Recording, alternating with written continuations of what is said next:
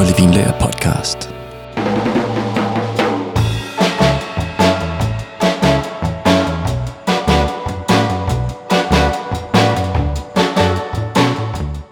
Nu tager vi hul på endnu et afsnit i vores drueserie. Og dengang gang så skal det handle om druesort, som næsten kun producerer vin i Spanien. Og det er nemlig deres blå vidunderdrue Tempranillo. Så vi skal altså lige kigge på dens karaktertræk, og så ser vi nærmere på Spaniens to hovedregioner for Tempranillo. Det er nemlig La Rioja og Castilla León. Og hvis du gerne vil smage nogle af de her vine, mens du lytter, så ligger der altså nogle vine klar i episodenoterne. Og mens du kigger på dem, så kan du altså også lige lytte til afsnit 12 om Spanien, for lige at få det overordnede om landet ind under huden. Men øh, ellers, så fyrer vi den bare ind til Tempranillo nu. Så lad os bare komme i gang med det.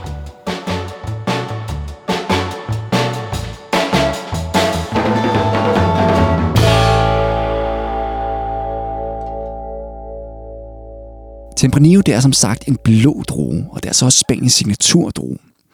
Og faktisk er det den tredje mest plantede druesort i hele verden. Og det er altså også selvom over 80% af den er plantet i Spanien. Så på verdensplan så er det altså Cabernet Sauvignon, som er den mest plantede druesort. Og derefter er det Merlot, og så Tempranillo, og så på fjerdepladsen så er det Eiden-druen. Og den ser man altså også mest i Spanien. Men øh, den producerer altså kun nogle kedelige masseproducerede vin, og så også brandy. Men det er så Tempranillo, det skal handle om i dag. Og man mener altså, at den stammer fra enten La Rioja eller Navarra. Og det er så to forskellige vinregioner, som ligger lige op ad hinanden i det nordlige Spanien. Og forældrene til Tempranilloen, det er den grønne drue af Bio Major, og så er det den blå drue Benedicto. Og Tempranillo, det kan altså også have mange synonymer alt efter, hvor den er dyrket. Men øh, selve Tempranillo-navnet, det kan altså oversættes til den lille tidlige på spansk. For Tempranillo-planten, den producerer altså nogle små druer, og så spiger og modner den tidligt. Så derfor hedder den den lille tidlige. Men øh, ellers så er den følsom over for vind og også ekstrem tørke. Men øh, vind, det kan jo sagtens være god, fordi den kan have den her kølende og tørrende effekt. Men øh, hvis det blæser for meget, så kan bladene også lukke deres spalteåbninger. Og det gør det ligesom for at spare på den vand, som øh, planten ligesom mister, når den transpirerer, eller når den svider, kan man sige. Men det sætter altså også fotosyntesen på pause. Så hvis det blæser meget, så kan planten også have brug for mere vand. Og når planten lukker ned for fotosyntesen, så går modningsprocessen også langsommere. Og alle planter, de har brug for vand. Men øh, vinplanter, de er især gode til at overleve uden særlig meget vand. Men der er nogle forskellige forhold, der gør, at planten kan have brug for mere nedbør. Altså en sandet jordbund, den holder for eksempel ikke særlig godt på vandet, fordi den ligesom dræner vandet. Og et varmt klima, det kræver altså også mere vand, og det gør planter, som vokser meget også. Og så er de unge planter, som ikke har ligesom, opbygget dybt nok rodnet, som ligesom kan søge efter vand langt ned under jorden. Så man skal helst have regn, når planten har brug for det. Og hvis det er for tørt, så kan planten stoppe med at gro.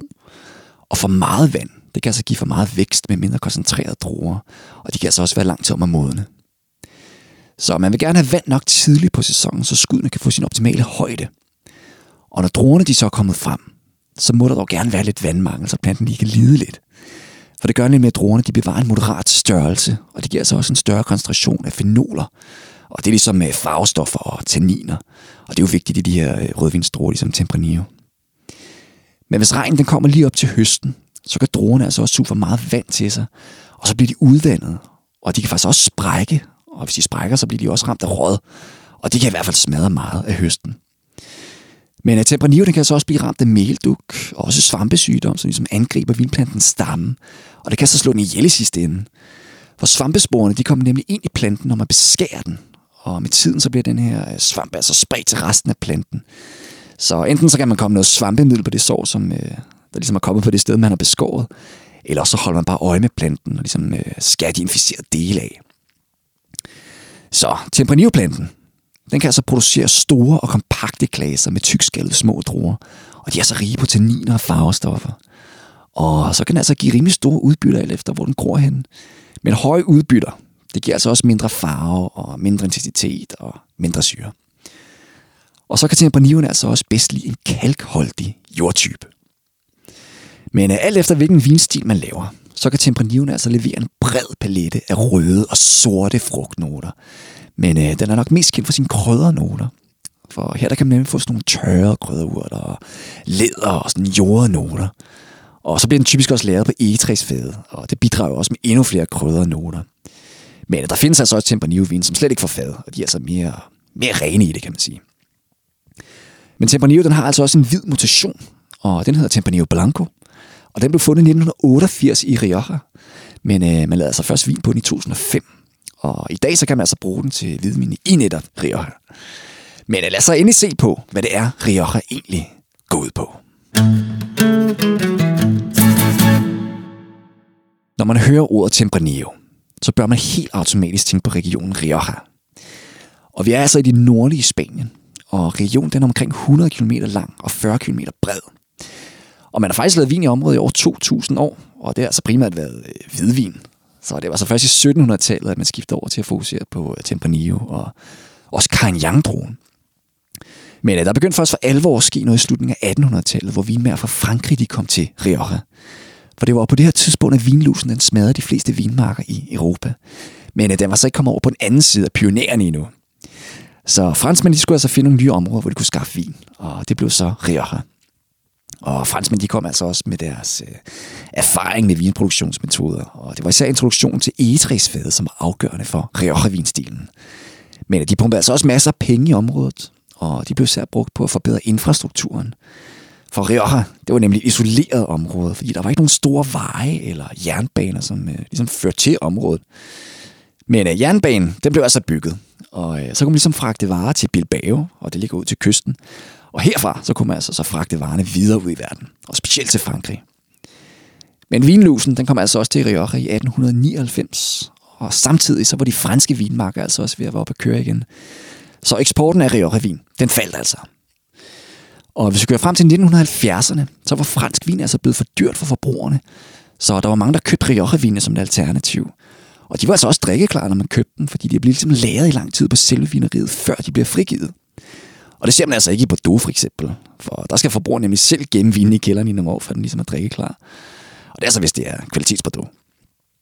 Men øh, her i det nordlige Spanien, der var beskyttet mod nedbør af pionererne i nordøst, og det er jo ligesom den her bjergkæde, som danner en naturlig grænse mellem Frankrig og Spanien.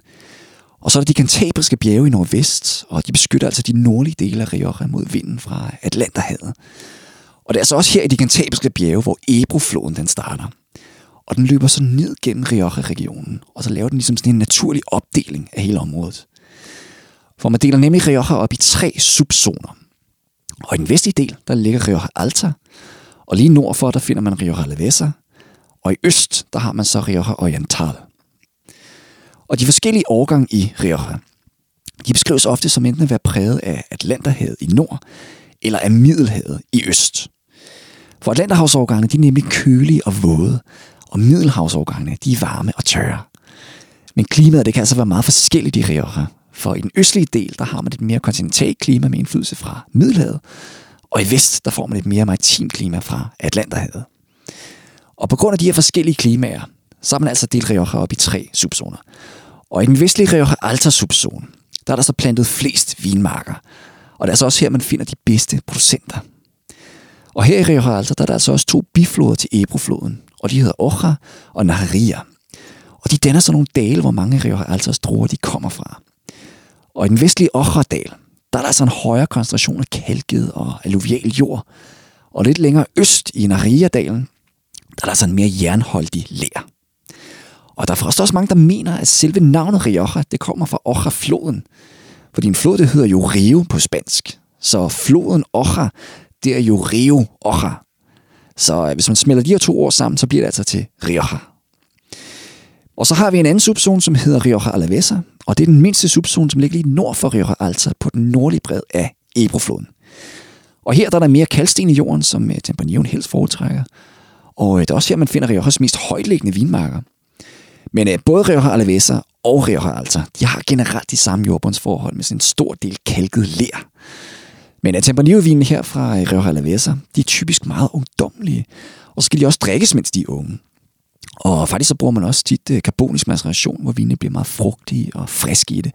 Det er også noget, man blandt andet siger i, øh, i Rhone og i øh, Loire og i Beaujolais. Og i den østlige subzone Rioja Oriental, der har man en mere alluvial jord med jernholdig ler. Og alluvial jord, det er jo ligesom sådan en, øh, ja, sådan en opskyllet jord, som er transporteret og hvad kan man sige, aflejret gennem vandet. Og en leret jord, som man jo også har her, den holder altså godt på vandet. Og ler det også bedre i varme og tørre overgang, for den ligesom holder på vandet, og så er den altså også køligere end for eksempel en, en sandjord, som jo øh, varmer hurtigere op, og som også dræner vandet bedre. Så sandet jordtyper, det gør så, at planten den spiger tidligere, og det får så også druerne til at modne tidligere. Så de her sandede jordtyper, de er så gode i våde og kolde overgang. Men øh, i Rør det er så også den varmeste subzone, og der er så også meget tørt her, så det er typisk også her, man høster først. Og de er især kendte for Ganache-druen, som jo også hedder Grenache på fransk, for her i varmen, der opnår altså bare en bedre modning. Og de traditionelle Rioja-vin, de er typisk lavet på et blend af forskellige druer. Og her der spiller Grenache typisk rollen som den supplerende druesort i blendet. Og det er jo selvfølgelig Tempranillo, som står for hovedparten af blandingen. Så der er altså mange producenter fra Rioja Alta, som henter Ganacha-druer fra Rioja Oriental. For Ganacherne giver noget mere alkohol og noget mere krop og noget mere frugt. Så hvis Tempranilloen ikke skulle modne ordentligt, så kan man altid lige trække på de her øh, Ganacha-reserver, kan man sige. Og fra Rioja Alavesa, der kan man så hente noget friskhed i deres Tempranillo.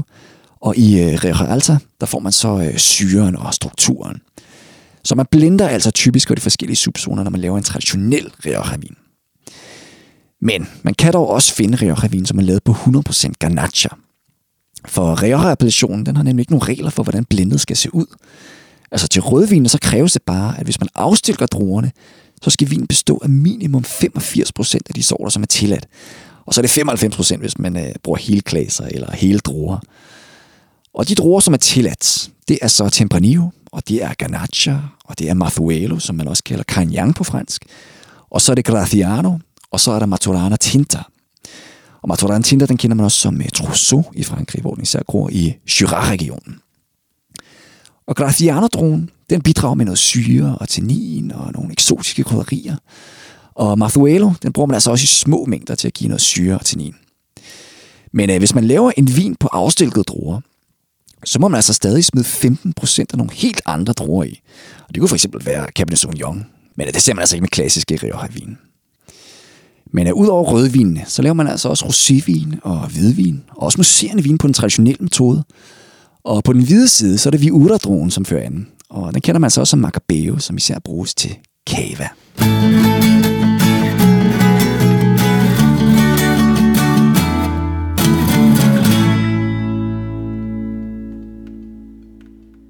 De traditionelle Rioja-vin, de er især kendte for at lære på amerikanske egetrisfade. Og som jeg også nævnte i sherry-afsnittet, så bruger man amerikanske fade, fordi Spanien jo havde kolonier i Amerika. Og de er altså også billigere end de franske, og så giver de altså også bare meget mere smag. Og man kan altså også bruge dem i længere tid, for øh, et nyt egetræsfad, det mister jo sin smag, jo mere man genbruger dem. Og på et tidspunkt, så bliver de altså fuldstændig smagsneutrale. Men øh, de amerikanske fade, den kan man altså genbruge flere gange end, øh, end de franske, og stadig få smag ud af dem. Men der er altså også nogle andre smagsnoter, som kommer fra de amerikanske fade. Og det er især kokos og dild, som man forbinder med amerikansk e. Og så er der altså også en større mængde vaniljenoter ind i det franske.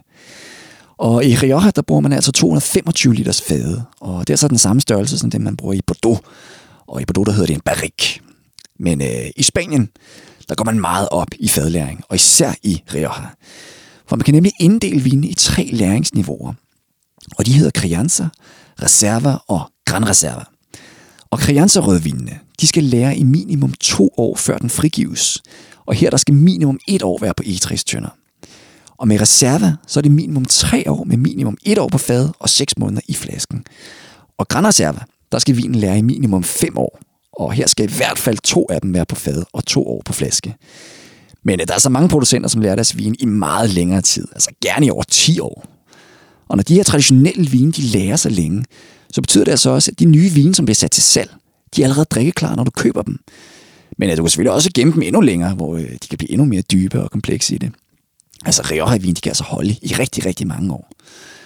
Men når en Rioja-vin den ligger så længe på et fad, så bliver den altså også udsat for lidt oxidering. Og med Rioja-vinene, så lægger man især mærke til ved, at der er sådan en lille øh, sådan opløftende balsamisk note i vinene. Eller sådan lidt acetone. Og øh, det kalder man også for volatil syre. Og det finder man altså også i øh, Amarone og Barolo og Sangiovese og øh, Chateauneuf de Pape for eksempel. Men hvis jeg lige skal rise op, hvordan rødvinene fra Rioja de smager, så skal du altså se frem til en rubinrød vin med sådan en farvekoncentration, som kun lige kommer op på sådan et moderat niveau. Og øh, så er der god intensitet i vinene, og man får sådan frugtnoter af syrlige og søde kirsebær og jordbær og reps og også noget tørret blomme. Og øh, så har vi jo den her volatile syre, som giver lidt øh, eddikenoter eller lidt aceton. Og øh, så kan Gran Reservevinen også have noget Brettanomyces, altså den her vildkær, som øh, ligesom giver de her animalske noter, for eksempel sådan en, en hestesadel for eksempel. Men øh, det kan også være nelliker. Og ellers så er der en øh, god floralitet af sådan tørre røde blomster, og der er noget tobak, og noget sursød sovs, og noget jord, og ja, fin mineralitet også, sådan lidt leret og kompostagtig. Men øhm, hvis du får en Rioja-vin blindt, så er det altså de her amerikanske fade, som ligesom får klokken til at ringe. For de giver nemlig de her lidt sådan opfedende noter af dild og kokos og vanilje. Og øhm, de kan altså også sådan føles lidt søde i det. Så Rioja-vin, det er altså tørre vin med god krop, og de kan også have en okay syre, og også eleveret til 9. Og så er der altså også bare sådan en behersket alkohol. De er altså ikke alt for, øh, for stærke øh, og overpowering, kan man sige. Men der er altså også en stilistisk opdeling af de her Rioja Ravine. For der er nemlig både en traditionel og en moderne stil. Og de traditionelle vin, de kører altså med de metoder, som ligesom blev populære tilbage i øh, slutningen af 1800-tallet og i starten af 1900-tallet. Så det er altså Tempranillo-baseret blends, hvor druerne kommer fra forskellige subzoner, og så har de den her tydelige smag for de her ældre amerikanske fade. Og øh, så bruger man også de her betegnelser, kreanser og Reserva og Gran Reserva.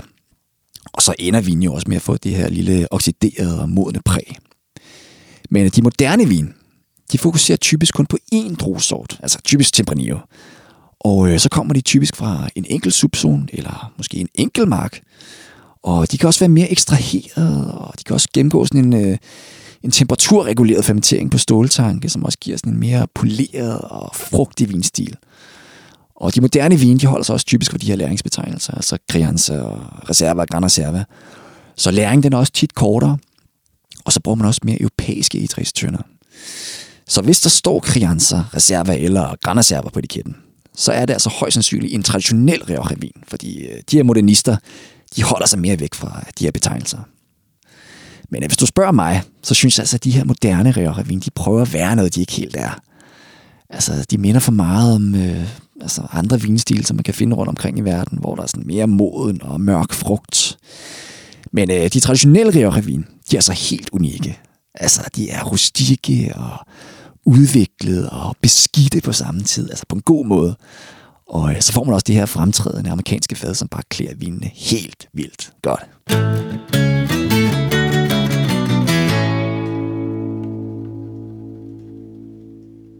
Sammen med Rioja, så er det Appellation Rebella del Duero, som står for de mest klassiske udtryk af Tempranillo. Og Rebella del Duero appellation, den ligger i regionen Castilla León. Og den her region, den sidder på den øverste del af den højslette, som hedder La Meseta. Og det er sådan den højst beliggende højslette i Europa, hvor man kan komme helt op i 1200 meters højde. Og en højslette, det er altså sådan et stort og sådan åbent, fladt landområde, som skal ligge mindst 200 meter over havets overflade. Og den er La Meseta højslette, eller Meseta Central, som den også kaldes. Den fylder altså næsten halvdelen af den iberiske halvø. Men Castilla León, det ligger altså i den nordlige del, som også er omringet af bjerge. Og det er altså et tørt område.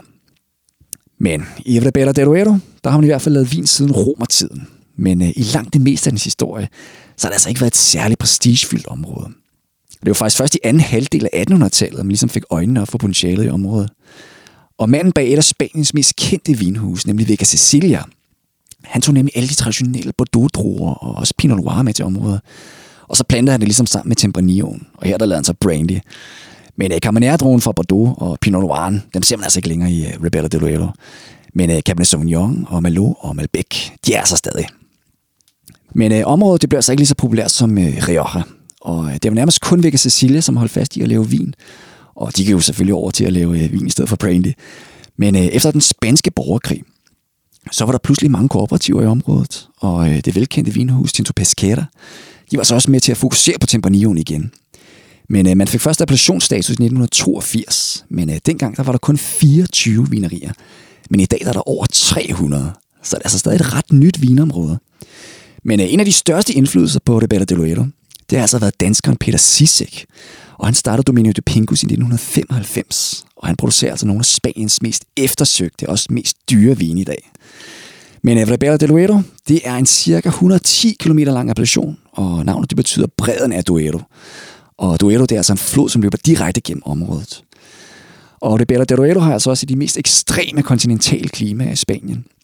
Og her der bliver sommeren altså sindssygt varm, og vintrene de bliver altså iskolde.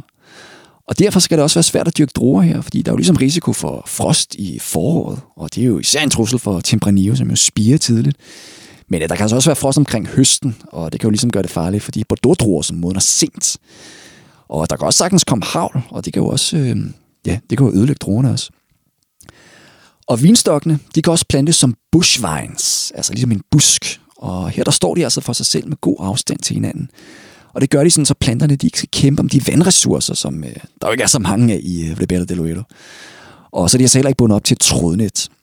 Og den her metode, den bruger man til i de her varme og solrige regioner, hvor der ikke er så meget vand til planten.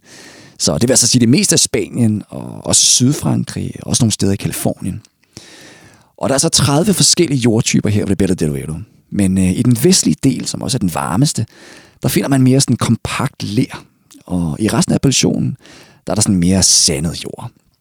Men øh, det er i de østligste og vestligste dele af området, hvor der er mere den her kalksten, som Tempranillo godt kan lide. Men øh, der er ikke så meget kalksten i midten af appellationen.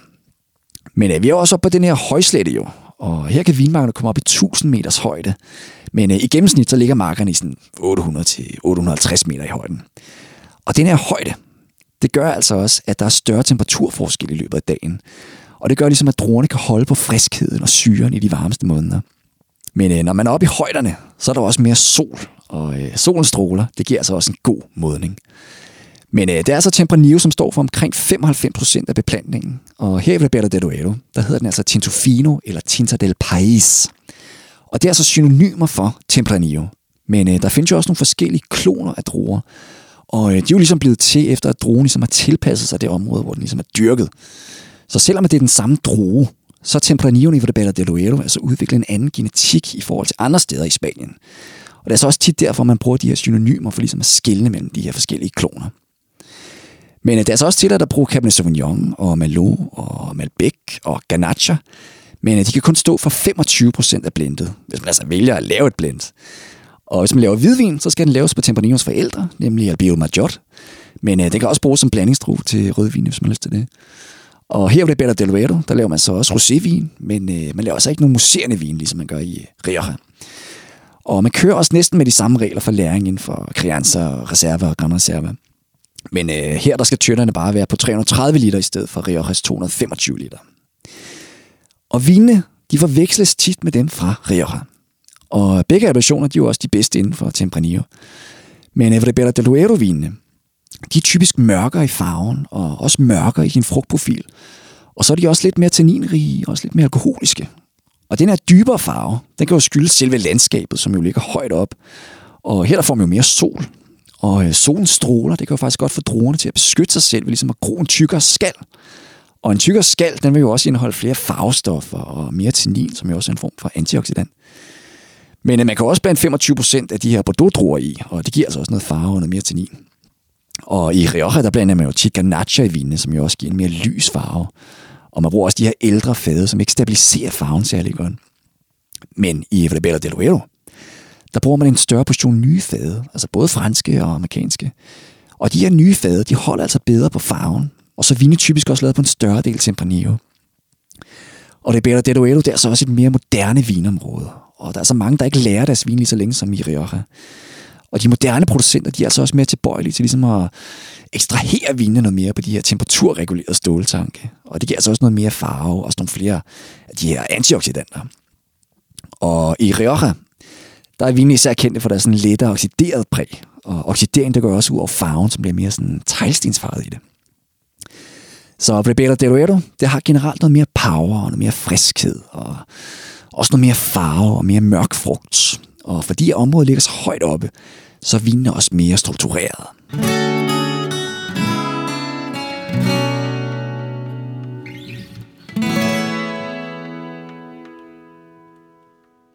Længere vestpå nede ad Duero-floden i Castilla der finder man også Toro-appellationen, som ligger i op til 840 meters højde.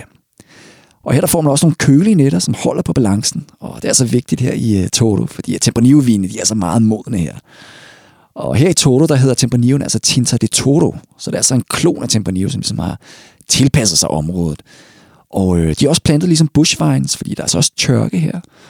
Og jordtypen, den svinger også her. Men øh, man kan da godt finde noget brun kalksten sammen med noget sand og noget ler. Men øh, vinene, de er meget kraftige og koncentrerede og alkoholiske, især i forhold til Rioja, og faktisk også for det Verde del Duero. Så derfor så kalder man også vinene for tyreblod. Og Toto, det betyder jo tyr på spansk. Og her til sidst, så kan jeg også lige nævne, at man også ser Tempranillo i Portugal.